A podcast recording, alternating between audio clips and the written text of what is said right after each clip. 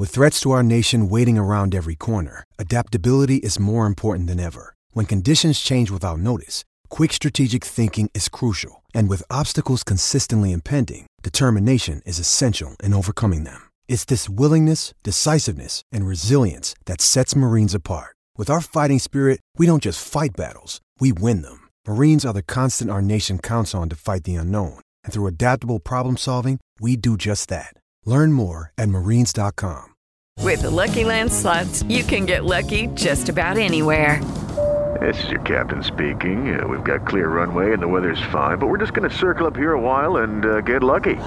No, no, nothing like that. It's just these cash prizes add up quick. So I suggest you sit back, keep your tray table upright, and start getting lucky. Play for free at LuckyLandSlots.com. Are you feeling lucky? No purchase necessary. Void where prohibited by law. 18 plus terms and conditions apply. See website for details. It's time for today's Lucky Land horoscope with Victoria Cash. Life's gotten mundane, so shake up the daily routine and be adventurous with a trip to Lucky Land. You know what they say. Your chance to win starts with a spin. So go to LuckyLandSlots.com to play over 100 social casino-style games for free for your chance to redeem some serious prizes. Get lucky today at LuckyLandSlots.com. Available to players in the U.S., excluding Washington and Michigan. No purchase necessary. VGW Group. Void where prohibited by law. 18 plus. Terms and conditions apply. Okay, round two. Name something that's not boring. A laundry? Ooh, a book club. Computer solitaire, huh? Ah, oh, sorry. We were looking for Chumba Casino. That's right. ChumbaCasino.com has over 100 casino style games. Join today and play for free for your chance to redeem some serious prizes. ChumbaCasino.com. No purchase necessary. Full prohibited by law. 18 plus terms and conditions apply. See website for details. Oh my God. That was more frustrating than the first three games of the football season. but now we won't sound, sound like chipmunks. Well, that's always a positive, yes. I feel that that could be a negative. Oh, yeah. So, yeah, sorry about that. It's all right. It at least it's a good thing that I do this test every time. Yeah. Because if not, then we would have recorded all this, and then everything would have been shot. You were so conscientious, Juan. See, this is why I'm not involved in the physical fight between us and Boiled Sports. Like, I gotta. Well, I, we wouldn't. You're the you're the MVP, bro. We couldn't let you get hurt. I'm just fodder out there. You're you're you're brick. You're standing there holding a hand grenade. Yeah. Yes. Well, I mean, he is the meteorologist after all. yeah. Brick, So- where did you get a hand grenade? I don't. I don't know. And honestly, like his pickup skills with women are about as equivalent as mine. Would you like to come to the part, the pants party, the party of my pants? Well, apparently, it worked if you got Maria's. So I mean, Works out. I, I always joke that uh, for the Parks and Rec people, that probably later on we're gonna be like um, Gary Gergich and his wife Gail. Like people are gonna look at me and be like, "How did he end up with such a beautiful woman?" Juan, you're a beautiful woman too. Well, thank you. Liz just said sixty percent of the time it works every time. You know, I have a beach body. If the beach body is the body of a manatee, Uh, obviously, I think we, uh, you know, you break an all-time NFL record. Uh, Brees deserves a mention here today too, especially since he uh, balled out. Can you believe I didn't start him on my fantasy team? Are you insane? Why that not? is a bad move. I was all like, I'm gonna play the fing like matchups and like the analytics and the numbers bullshit. So I Do started. you know how fantasy football works? Well, I I have Jared Goff too, so I started Goff. Are you aware who Drew Brees is? I am. I am. He got me like eight points against the Browns last week. He even had rushing touchdowns Two, today. two of them. Yeah. All right, just let me know when we can start the show here. Let's just get this over with.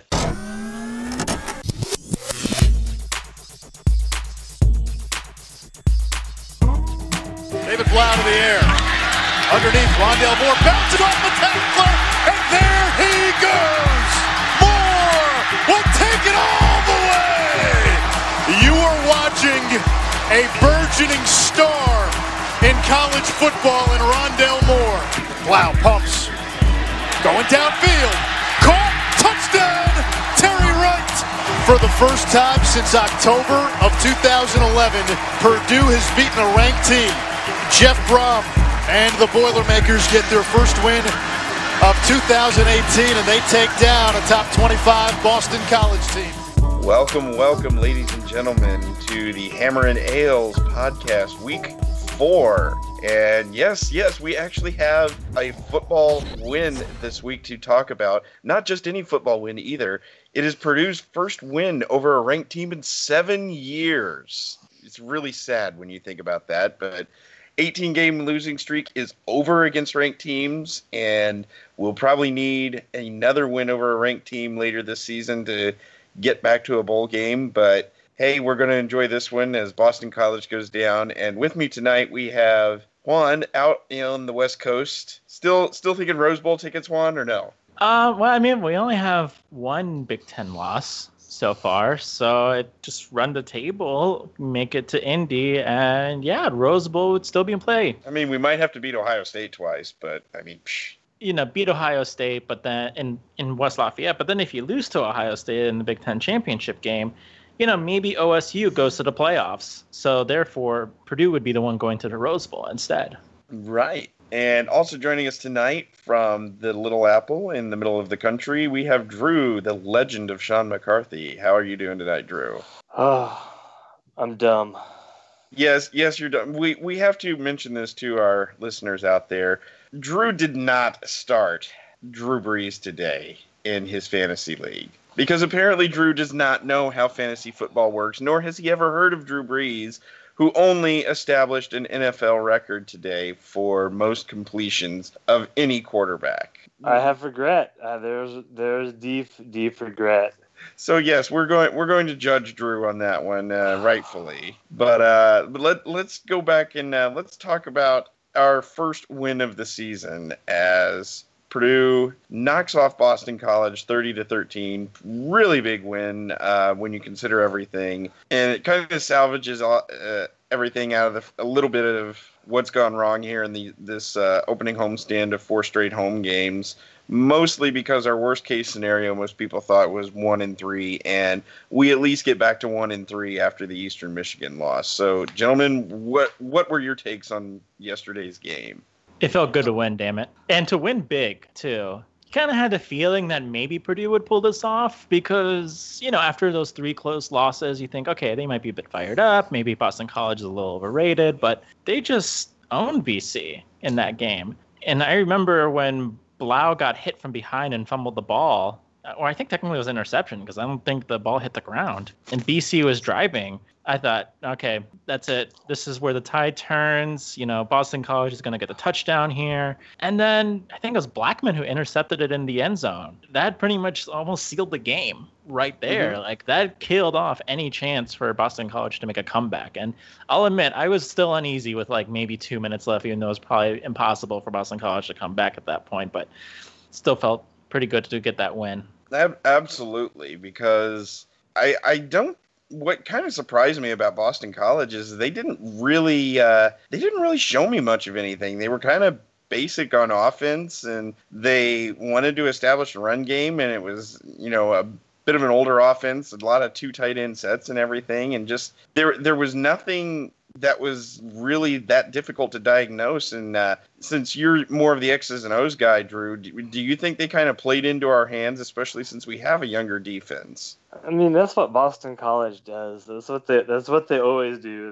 They they play two tight ends and a fullback, and they try to run the ball and then beat you with play action. Uh, that's what Steve Addazio's teams all look like. So I wasn't surprised that they did it. I was I was surprised that we were able to stop it as well as we did. But we sort of took a page out of Clemson's book this, this, is what Clemson does when we play Boston College is they just go straight man and put a bunch of people in the box and make Boston College's quarterback make throws to win. That's what we did, and he couldn't do it. I, and it what stood out to me was just how well the defense did play. Um, they they give up the score on the second drive of the game, and especially when we give up the old third and fourteen wide open over the middle for a touchdown. But they immediately answered with four consecutive three and outs, followed by an interception. Which is, I mean, when was the last time we did four consecutive three and outs on anybody? Yeah, no, that was nothing I had see, I've seen on film uh, in the first three games indicated that that was going to be uh, the outcome of that. uh, game, at least on the defense. And they were emphatic three and outs too. They, in those four drives, they had a minus 18 total yards. Yeah, I think they had like minus 20 yards in the second quarter, if I remember it, correctly. it, it was astonishing. And then, you know, obviously the other thing, uh, the other part of the coin there is um, Rondale Moore is a beast. yeah, man, he's got those short little legs. It's hard to knock him down. So, uh, you know, I guess you guys probably had a better look at it on TV than I did in the stands. Uh, what did you think? Knee down there or no? It looked like maybe it might have touched a few blades of grass, but again, uh, unlike the referee last week, the evidence was uh, kind of disputable in this case. So it was hard to overturn it based on that. Because some angles showed it that it looked like it was down, but other angles showed that you know maybe there was a gap in there. So they just let it stand. That's what surprised me, honestly, is that they did let it stand, that there wasn't enough. We had a different referee. Yeah, this that time. too. We didn't have Daniel Caprone, Prone crap on. I know the uh, BC blog, uh, they were very much up in arms about that call, and I, I could see it going either way, but yeah, I really think what it was is it just happened so fast that they didn't get a chance to even think about his knee being down. So they, of course, they called it a catch and a touchdown on on the field. Yeah, no, I mean, it looked like it, it looked like it was a touchdown live, and then on the replay, yeah, you could maybe it was down, maybe it wasn't, but I don't think it was enough to overturn it. The refs did it, got it right this week. If you But can't, definitely- if you can't really see it, then you can't you can't overturn it. Because if they'd have called him down on the field, he would have been down too from that replay. I feel like either way, they should they would have to over uh, upheld hold the uh, call. Yeah, but at least with that touchdown, that really displayed Rondale's speed as well, and just how quickly he can bolt. Because even in that like Northwestern jet sweep, you know, it looked like he was kind of jogging at the end because Northwestern had given up. But damn, he just bolted away I from know. four BC defenders and He- just left them behind. and he shook one off, and it was a good hit. I mean, good hit for a smaller guy at five nine. Shakes him off, and then from a dead stop, just left. It's it's astounding to think about the speed he has. I tweeted out, how was his knee not down? And I literally got like two or three, maybe five responses all saying, well, he can squat 600 pounds. So that's where it comes in handy, I guess. You know, The- nothing's going to him, bring him down. Yeah, it's just so weird because he's like I was trying to think of like a player I could compare him to because he's so short but really strong. I can't think of any player Purdue's had that that has been that sort of like body type. Like he's a really stocky five nine dude that plays receiver. And, then if you look at his other touchdown, it was uh, that also showed his athleticism because he he shakes off another dude and then just I mean it wasn't even so much a cut. He just kind of bounces 90 degrees and into the end zone and then stops. It, it's just that that was another great play and you know it kind of gets lost because I think it was quote only a 9-yard touchdown, but it was still an important play and a really impressive play just to show his agility too. Getting four star players is helpful. Well, yes, that's yeah. Don't tell Hazel that, but yeah, I, I think we've got some uh, much deserved Rondale mania. He already has two, or he already has three 100 yard receiving games in his career, and the school record is 14 by John Standeford. You also have to start thinking overall touchdowns record. He's got five touchdowns total uh, this season, and the school record is 54 by Kory Sheets. And th- the, these are things that are in play, to be honest, because if he's this good this fast, what's he going to be in two or three years? He's going to be a good player. It's, it's nice to have it's nice to have somebody you can kind of talk about as being elite again. You know, I, I've seen a lot of pretty good players. I mean, he reminds me he reminds me of Dorien Bryant quite a bit, but I think he's better. I He's honestly think he's better. He's stockier than Dorien. I feel like Dorien wouldn't wouldn't he might be Dorien could run away from it, but I don't think he could take the hits and just keep keep going. Like uh, Right. That, I know like a running back playing wide receiver is really what, what he reminds me more of like running backs than he does a wide receiver, like with that build and uh and the way he takes hits and keeps going. So uh, overall, where what do you see? Um, do you see think we see more of this Purdue going forward? Do you think the defense took a huge step forward, or you know, kind of what does this victory mean for the rest of the season? Well, I'll start. They uh, they changed the defense up quite a bit, which was interesting. And you saw Markus Bailey start making a lot more tackles, and you saw Barnes slide down and p- play a lot of that uh, hybrid role and rush the passer. Holt was looking for an answer there to get some more pressure on the quarterback and also get Markus Bailey more involved, and that's what he came up with. Uh, and it seemed to work well. So I think Bailey had led the team in tackles on Saturday, which he hadn't been doing the last two games. He had, I guess, Eastern Michigan and Missouri combined, he had 10 tackles, and I think he had 10 tackles yesterday. So that was that was encouraging, and I think uh, that helped out. Getting obviously getting more pressure on the quarterback helped our secondary a good bit since since they weren't having to cover for 10 seconds.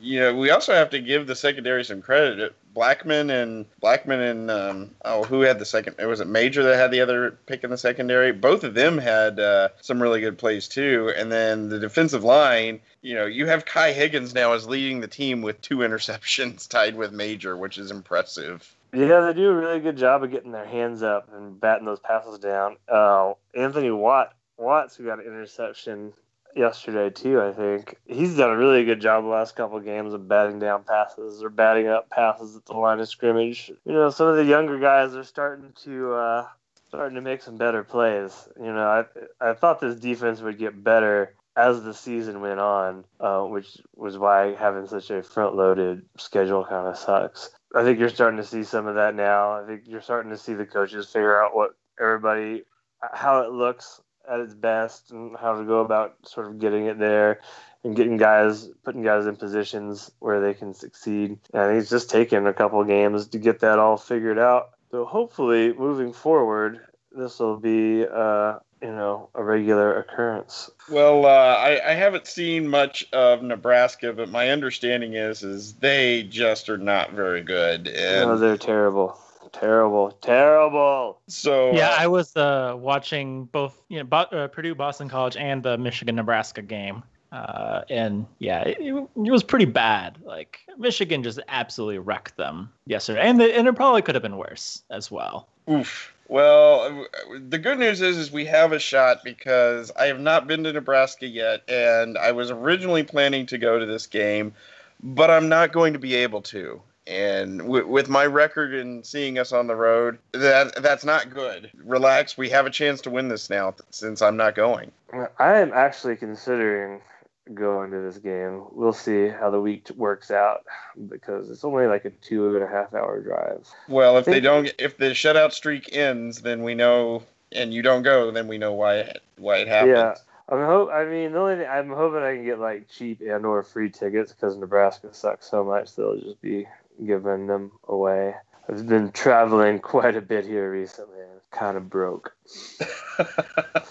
well, the uh, bad news I got for you, it looks like the cheapest on StubHub right now are $49 a piece. Well, I mean, th- everyone just wants to see potential Heisman candidate Rondale Moore, so that's clearly why the tickets are so high. I, w- I was a big fan of the hottest of hot takes yesterday from Brian Neubert at, got- at GoldandBlack.com. He said in the middle of the game, if Purdue was three and zero, oh, they would pot, they would probably be talking about Rondale Moore for Heisman. Ooh, that's uh that's spicy right there. Yeah, but let's call that medium, medium spicy. Uh, there, there's worse takes out there. There's, there's I, definitely worse takes out there. I mean, even if Purdue was three and zero oh and now four and zero, like I don't know if you know just because of who we played and how we've been playing on like BTN and all that, like maybe people wouldn't have still seen Rondale Moore. Yeah, I'm not sure what fringe Heisman means. Like, I mean, I guess you could put like a bunch of people in that category. Tua is going to win the Heisman this year, so I don't really think we have to worry about that. Well, uh, speaking of Nebraska, here's here's what we've got so far. Um, I know that they are shuffling quarterbacks around. Uh, Andrew Bunch and Adrian Martinez both have very similar numbers. Uh, both have a pair of interceptions. Bunch has thrown two touchdowns. Martinez one. Uh, Bunch is at 297 on passing yardage. Martinez at 209. So they have 506 yards passing through two games. They are not a passing team, which is going to be kind of a relief after these first four games, to be honest. Yeah, I see a very similar game plan that that we used against Boston College. I think we'll be very we'll be really aggressive on defense and try to and challenge whoever's playing poorly for Nebraska at quarterback uh, to uh, make throws to beat us. And I don't think they can. So that's uh, you know a good thing. I think the key for this game is going to have to be another quick start, or at least a very good first half, like we had against Boston College, because uh, someone pointed out that in their three games, they start Nebraska started being down 14 nothing against Colorado. They were down 17 nothing against Troy, and then they were down 46 nothing against Michigan. Clearly, Nebraska starts the game terribly. Purdue really has to come out firing in this game. If Purdue comes out hot, they might blow Nebraska out. Like if Purdue if Purdue comes out and puts up 10, 14 nothing, you might see Nebraska have some uh, quit going on there because they look like they quit in that Michigan game while I was watching. Uh, I think they're I, I think Nebraska's shook right now. We don't we don't want to give them any sort of hope or confidence uh, by letting them hang around in the game for a half. I feel like if we jump on them early, we can blow them out. Yeah, definitely. And then at least in the first two games, they they started making a bit of a comeback. Like The- Colorado still had to win on a last minute touchdown. Right. Because Nebraska Colo- I was come gonna say back. and- Colorado was pretty close, wasn't it? yeah, and then Troy, they almost came back, but you know they were still facing Troy. Troy's Whereas- probably better than Colorado, actually, honestly.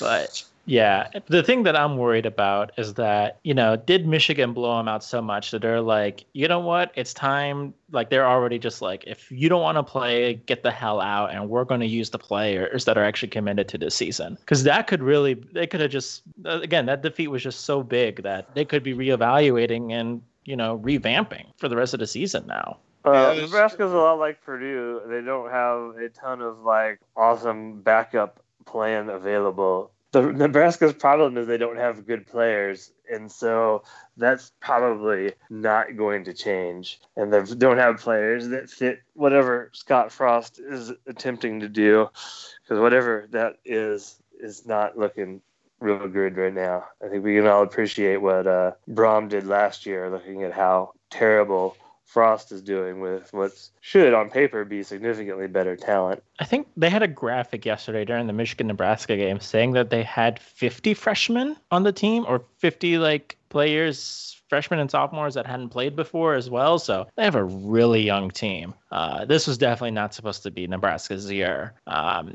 any and the like the three sane Nebraska fans probably knew that. I, I just think it's interesting because it seems like any path that we have to a bowl game, we're relying on most likely a four and one road record with the only loss coming at Michigan State. But when you look at the other four games of Nebraska, Illinois, Minnesota, and Indiana, I mean, is Indiana the best of those four? Indiana's garbage. I wouldn't say that. I mean, Indiana is at least taking care of business and didn't lose to a MAC team at home. Garbage, Travis.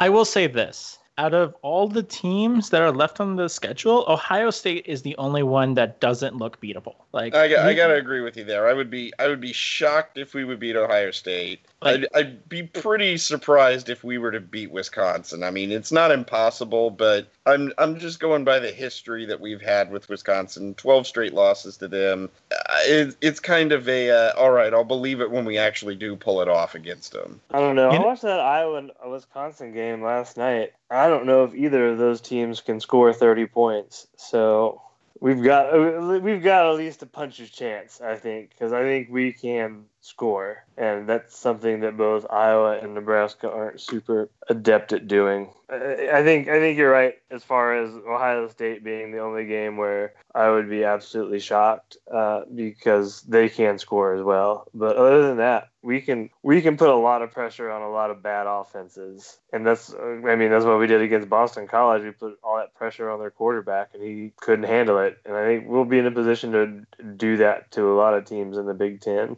and put some real pressure to go out and perform early and often in order to beat Purdue. Well, don't worry. If Ohio State beats us and abuses us on October 20th, Urban Meyer will at least deny it. Boom, sizzle one. I don't know. It probably And, won't and then he remember won't remember denying it. Remember, okay. it. Oh, Urban.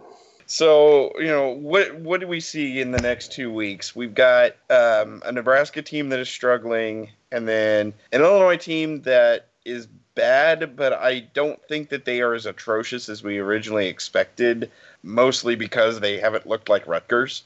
I obviously I think to have any shot at a bowl, we've got to win these two games. But uh, I I think we've got a really good chance, honestly. Yeah, I would say if I were putting odds, I'd say Purdue, Purdue probably got a seventy-five percent chance to win both of those games. I don't see Purdue losing to Illinois. I just I don't see that happening because Illinois absolutely cannot score uh, enough points uh, to win, and their defense is really just hot trash. I don't know how much they're paying Lovie Smith to play the crappy defense on the field, but that's I am really impressed with Lovie's agent because that that defense is bad. And then yeah, like I said, I think Nebraska's just shook. I don't know they don't know what to do. So I think I think 75 percent chance we could probably win both of those games, which will put us in nice position. And at least they got the bye week in between uh, Nebraska and, and Illinois as well. So got a chance for rest there too going into that Illinois game. Yeah, and being Nebraska kind of gets one of those.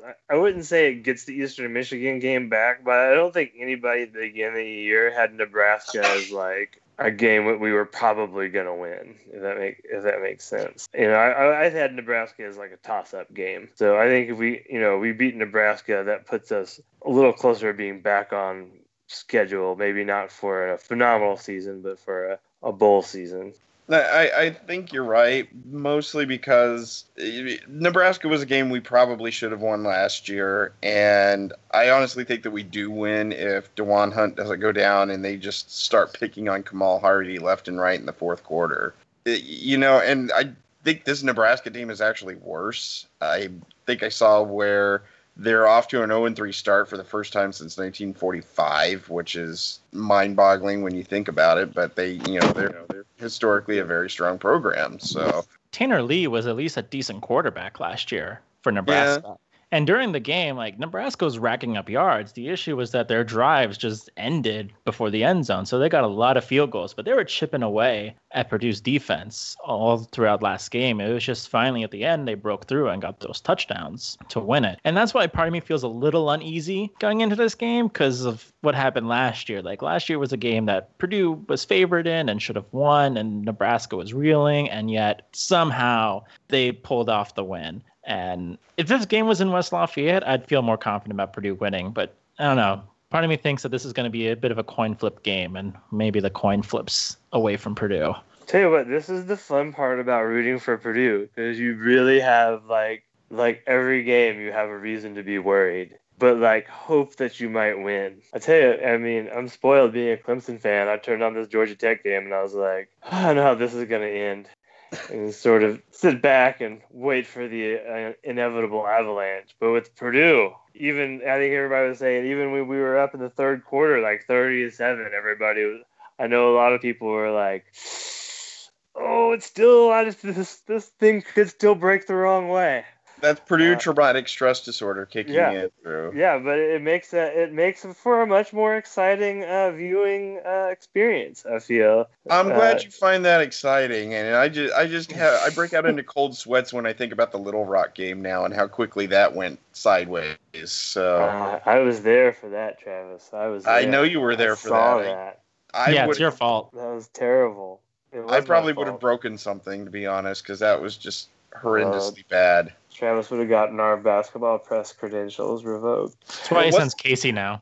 There's a man on the court.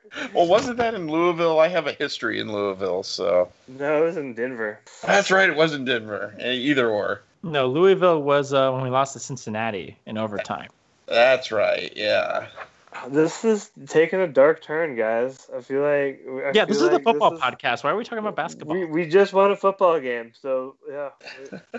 This is taking a dark, dark turn, a very Purdue-esque turn. So, uh, one, probably one more topic that we can uh, talk about today. We alluded it to uh, alluded to it earlier. Um, Drew Brees today broke the record for most completions in an NFL career, and he has a very good chance of next week passing Peyton Manning for the most passing yards in an NFL career. He needs 417. That would be one heck of a week, obviously, but it's doable when he had 396 today, and he he's very likely going to do it either next week or the week after. Let's just bask in the greatness of how this great ambassador of our university is now at the pinnacle of his profession and is going to go down as one of the greatest players to ever play the game. It's it's phenomenal. I will say the same thing I said in a podcast a while ago, in that I do think that Drew Brees might be better than Tom Brady because Drew Brees has been on some very crappy teams and is still able to put up these amazing numbers. And, you know,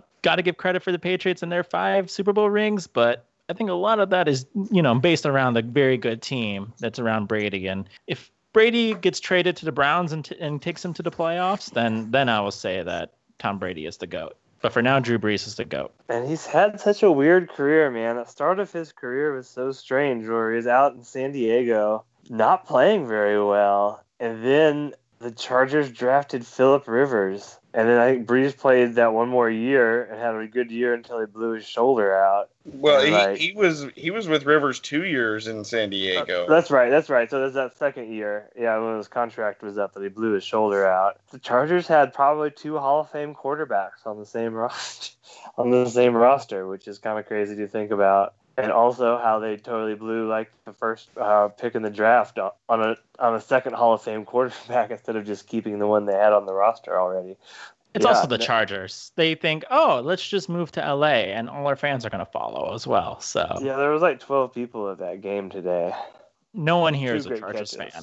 So so here's Brees's stats. His first season, he only played one game because that's when they had Doug Flutie. Uh, second season, pretty modest uh, for first as a full time NFL starter. 3,200 yards, 17 touchdowns, 16 picks. And then it was that third season that you guys mentioned where he he really struggled. Um, 57% com- pass completion, 2,100 yards, 11 touchdowns, 15 picks. They draft Rivers. The next year, I, I, I think even Rivers may have had a holdout in training camp, and so they're like, okay, well, we're going to go with Brees while Rivers gets his feet wet. And Brees busts out to make his first Pro Bowl, 3,100 yards, 27 touchdowns, only seven interceptions. He, he was off from there. And one of the things that just astounds me when it comes to him, he is getting more accurate as his career goes on.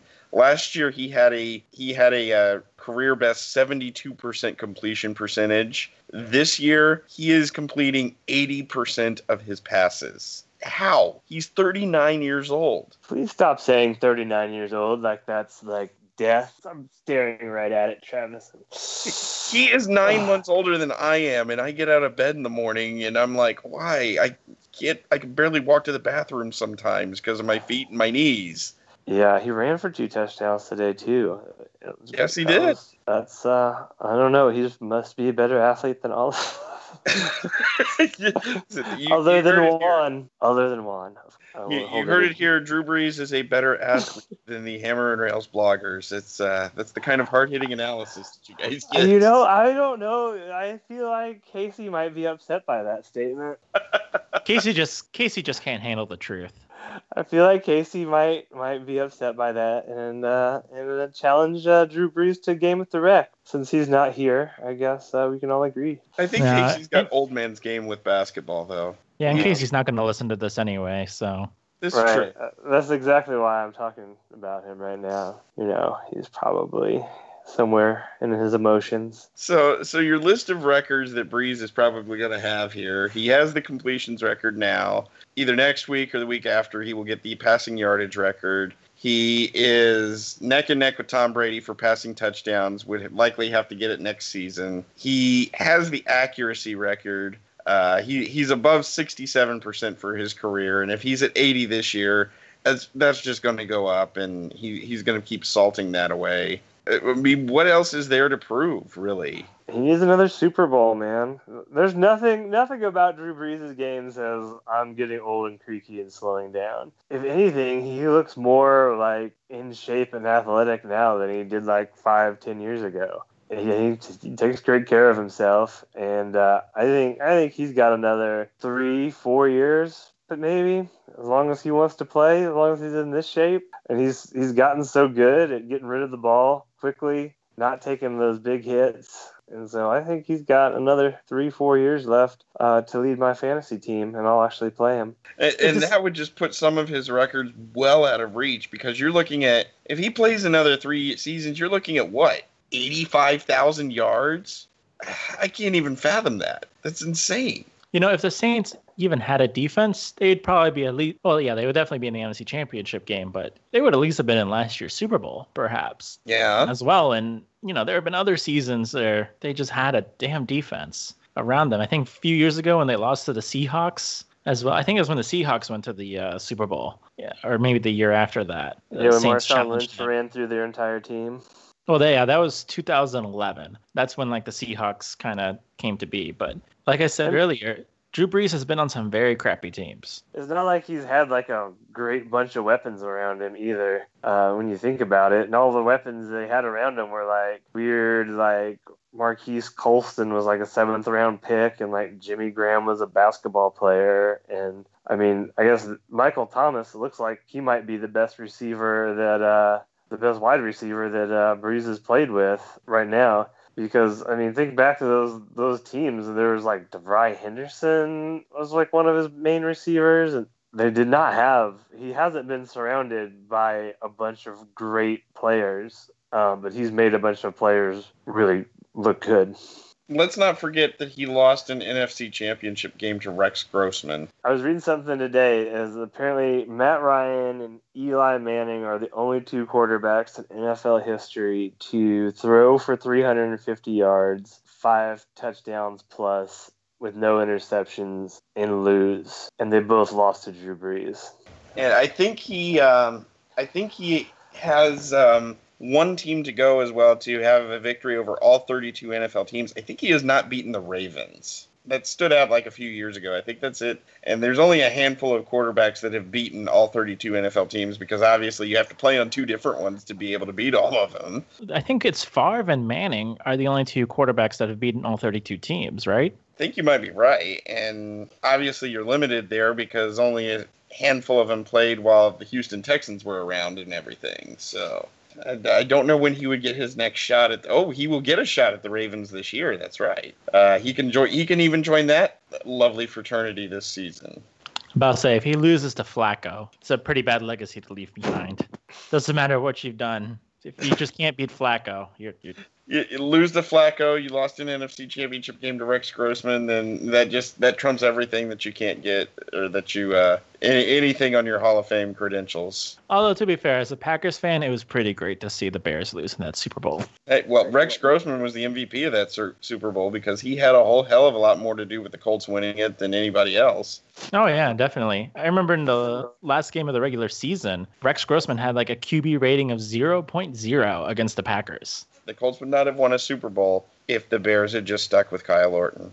Exactly. Kyle Orton, the greatest backup QB in the history of the NFL. Yes. That is false, sir. I disagree with that wholeheartedly. Charlie Whitehurst is the greatest backup quarterback in the history of NFL football. Well, isn't it? Um, is it Blaine Gabbert? No, not Blaine Gabbert. No, you do not talk about clipboard Jesus. Uh, is it? I oh, it's uh, Chase Daniel, who I think has been around the league, keeps getting these contracts and everything, and he's gotten so little playing time. It's not even funny. But uh, Dude, oh yeah, Charlie Chase- sat behind Charlie sat behind Philip Rivers in San Diego, and I think he played like zero regular season snaps for like several years. And he just sat there and held a clipboard and made like three million dollars a year. The man is my hero. Okay, so here here's Chase Daniel with his he is in his eighth NFL season this year. He is on his fourth team with the Bears. He has actually only played he's played in 57 games. He is 51 and 78. For his career, he has a pair of starts both with Kansas City. However, he is on a 2-year, 10 million dollar contract to back up Mitch Trubisky. So he is getting paid an insane amount of money to essentially do nothing. To be fair, Mitch Trubisky also sucks, so he might he might play. Sorry, Uh. Bears fans, y'all screwed up. Should have drafted my boy Deshaun. Said you went with Mitch Trubisky, who who could not start for North Carolina until he was a junior. Oh my God, I I'm still just the idea of drafting Mitch Trubisky over Pat Mahomes and Deshaun Watson still makes me sort of chuckle. What I absolutely love is how people bring up his old tweets where he's like talking about how great Aaron Rodgers is and how good the Packers are, and he's up and he's playing for the Bears. I think I read one tweet that said if a golden retriever could play quarterback, he would be Mitch Trubisky, and that I like that. It's a good one. On that note, we should probably uh, probably start wrapping this up. So, final final question of the night, gentlemen: Does Purdue win these next two games to get to three and three before Ohio State? And I'll uh, I'll let Drew go first. Yes, yes, we do. We handle both the next two teams, you know, and David Blough is uh, obviously the better quarterback, and anybody who's said previously that he was not is probably an idiot. Definitely. Didn't we all say that David Blough was uh, probably should have been benched in favor of Elijah? Yeah, no, I think I led that whole that whole line of thinking. Um, Wait a minute. Wait a minute. Let me put my tinfoil cap on here first. All right, Juan. Do we win the next two games? I give it a 60% chance that we win both games. Uh, hey, that's better than 50%. That is how math works. He is a meteorologist. That's how they deal with things. I mean, Exactly. Just that given that it's at Lincoln, and I, I just get the feeling that I guess there's two ways that Nebraska can handle coming back from Ann Arbor. Either they just give up on the rest of the season, or they just you know turn it around. And we'll see. If this was in West Lafayette, I'd be much more confident and give it like a 70, 80 percent chance. But given that it's in Lincoln, we'll we'll see what happens. You never know. It's you never know what happens with the away games. I'm gonna go out and say that as long as the same Purdue that showed up against Boston College shows up, we're gonna be just fine. But I As can't. long as the best, absolute best version of ourselves shows up. Well, yeah, yes, but uh, the thing is, is I know that we have that. We're we're not there where we could just take a team for granted, even in Illinois or anything. And the, the Eastern Michigan game kind of showed that. That's that was the one gimme. That was the win that everybody had already written down in Sharpie. And look what happened. So I think I'd give us about about a seventy percent chance of taking both. I'm I'm with Juan. I'm kind of worried. The harder one I think is going to be in Lincoln, just because you never know when they're going to turn it around. I do think Frost is a good coach, and uh, they they're hungry to get that first win of the season, just as we were this week. And we're we're not a Boston College rolling in there highly rated or anything. You know, we we just won one game. We we still have a lot to prove. So uh, it's going to be a tricky week. It's going to be a tough win, but I think we can still do it. And then I I'm pretty confident about winning at Illinois under the Hazell won there twice. How hard can it be? Lovie Smith has to show up to like pick up his paycheck in like a ski mask because he is straight robbing Illinois. It's probably why he grew the beard.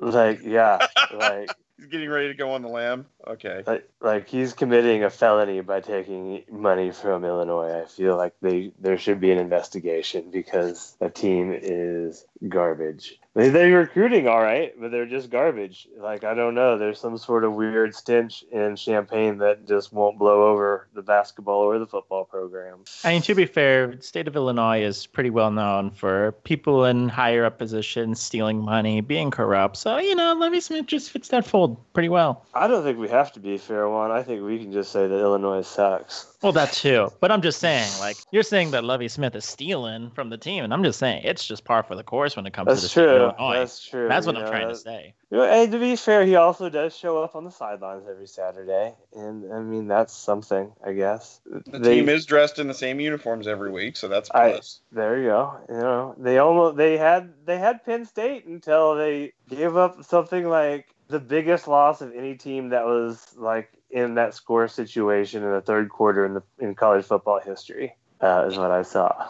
Yeah, they were That- playing them pretty close in that first half, from what I heard. They were uh, up in the third quarter, and then they lost by like forty points. Yeah, they it was 24-21 Illinois with about 10 minutes to go and Illinois lost the game 63-24. Kind of similar to when he played Penn State in 2016. Like we were playing him tough in the first half, and then Saquon Barkley. Remember, he was Saquon Barkley. Yeah, I, I was gonna say that was it was eerily similar because I'm trying to bring that game up now because why not? I mean, I'm Well- a masochist. I remember we went to the to Morgantown in the second half. Yeah. Started drinking, and I remember coming out of the beer tent, and I'm like, "Wait, we're, we're down like three touchdowns now. What the hell happened?" Yeah, well, we what were. happened was we only played like 11 defensive players for an entire half, and then like by the third quarter, all those Hazell teams died because we only we literally only played like 11. It was like Iron Man football. Well, right. I mean, this was after Hazell was fired too. Like, so that's the only reason why they played any sort of inspired football in the first half as well. Yeah, we were tied at halftime 17-17. We lost 62-24 and it's the most points we've ever given up at Ross-Ade Stadium, which that is that's another wonderful record that Hazell has to his resume is Hazell broke that three times. Exactly. Three times. First against Northern Illinois, and then against Ohio State in the same season. Which I'm, and again, I'm pretty, I'm convinced that Hazell rigged that game against Ohio State to get revenge for the 2009 Purdue Ohio State game. This is a podcast for another time, uh, for your tinfoil hats. But and then again against Penn State in 2016. But granted, Hazell was gone at that point, but it was still the Hazell hangover. Oh hangover. no, he gets he gets those losses. He he Yeah. gets all of them. It's a Hazell hangover. Y'all see how bad Minnesota was today, man? They knocked me out of my survivor pool, and I blame Hazell 100%. He's still messing with me. I, I had my, where I'm in like a NFL survivor pool where you pick like a team each week, and my strategy of just betting, uh, picking against Buffalo has been perfect. And now, and now they lost to Minnesota, and I blame Hazell. That's what I like to tell Colts fans is Ryan Grigson was so bad at his job that he managed to ruin both of my football teams because he was a horrible GM for the Colts and he recommended to Burke that we hire Hazell. So he ruined both of them at the same time. Jim Tressel also recommended Hazell to Burke, and again, just part of the conspiracy. Wake up, sheeple. Exactly. But we'll talk about this for another time. We're gonna get banned. We're gonna get banned from these, uh, Only because the overlords are Ohio State fans. Exactly. That's true. That's true. On that note, And what can- does that say? They overlook a lot of things. Yeah, that's Oh, true. They can't score any points against Clemson. on that note, uh, that concludes another Hammer and Rails podcast here. As Purdue's now one and three on the season, and on paper it doesn't look good, but there's still some football to be played, and we're hoping for an exciting finish here, and especially the next two weeks where we get a couple of easier games, at least on paper. So. For Juan, for Drew, and myself, I'm T Mill saying Boiler Up. Thanks for reading. Thanks for listening.